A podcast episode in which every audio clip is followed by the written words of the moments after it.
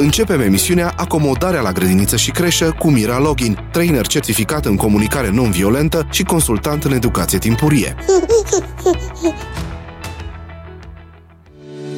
Bullying în grădiniță?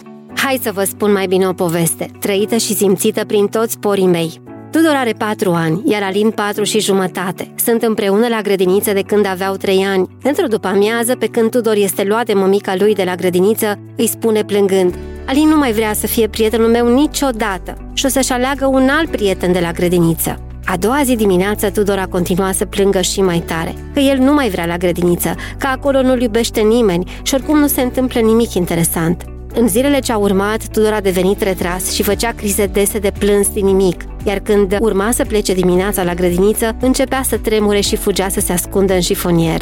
Ceea ce l-a ajutat a fost felul în care mama a gestionat situația iar sprijinul ei a fost în mare parte să se arate interesată de ceea ce simte Tudor. A învățat să-i traducă gesturile și comportamentele în sentimente și nevoi, ceea ce l-a făcut să se simtă înțeles, să simtă că nu este singur și că mama este acolo pentru el, chiar dacă este neplăcut și greu. Acest lucru a ajutat ca relația lor să devină mai puternică și mai plină de încredere. Jocurile de putere încep în grădiniță. Știu că ar putea să vă sperie această afirmație, însă între 3 și 6 ani copiii traversează o etapă crucială în dezvoltarea lor, o etapă în care achizițiile pe toate planurile sunt intense. Este stadiul identității și al puterii, este momentul în care copiii învață că sunt o identitate separată de ceilalți, capătă informații despre sine, despre corpul lor, despre identitatea sexuală. Copiii învață că orice comportament poate avea consecințe pozitive sau negative, descoperă impactul pe care l-au asupra celorlalți și care este locul lor în grup, iar aceste schimbări se întâmplă de regulă la grădiniță, cea de-a doua comunitate ca importanță după familie.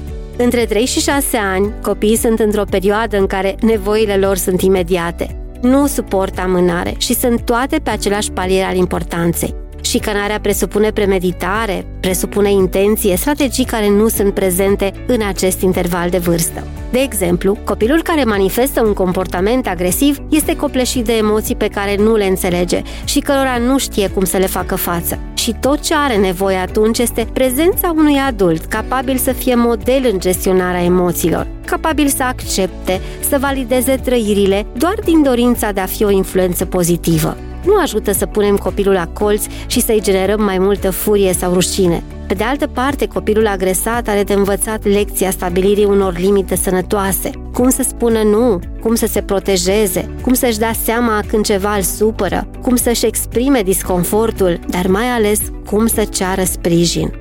Cel mai important rol rămâne al părintelui și vă îndemn să profitați de orice experiență dificilă. Doar aceste experiențe ajută în mod real copilul să evolueze pe termen scurt și pe termen lung. Ce ar putea să învețe părinții pentru a sprijini copiii care tocmai au trecut printr-o experiență dificilă? Aș vrea să vă ofer câteva sugestii. Nu verbalizați ca primă reacție, ci mai degrabă încercați să înțelegeți ce se întâmplă cu voi. Ați putea să simțiți un val puternic de revoltă, o furie, care de obicei apare când identificați situația cu ceva ce ați mai trăit. Trageți adânc aer în piept. Aparent banală, respirația profundă creează o distanță și domolește reacția interioară și astfel vă va ajuta să ascultați copilul fără să-i dați sfaturi, fără să-l judecați, fără să-i puneți etichete sau să vă faceți propriul scenariu. Mulți dintre părinți au tendința să reacționeze punând întrebări de cenul Tu ce ai fi făcut în locul lui? Ei da și tu una? Și tu l-ai lăsat să zică asta? Și educatoarea ta unde era în timpul ăsta?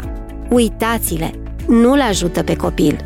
Lăsați pe copii să trăiască singure emoțiile. Doar așa au șansa să ajungă la adevărul lor. Nu le distrageți atenția de la ce trăiesc. Aveți răbdare. Antrenați-vă ascultarea profundă și în alte relații ale vieții voastre. Atenția pe care copilul o caută la voi este de fapt empatia prin care el primește înțelegere pentru ceea ce simte.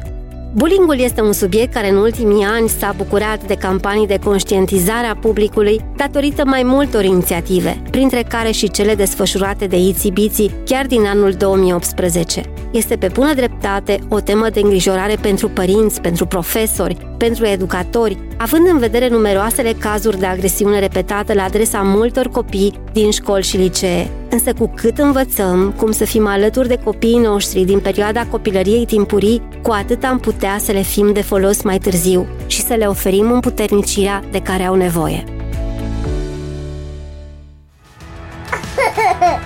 Dacă vrei să afli mai multe și să primești sprijin, intră în grupul de Facebook Acomodarea la creșă, grădiniță și școală, coordonat de Mira Login.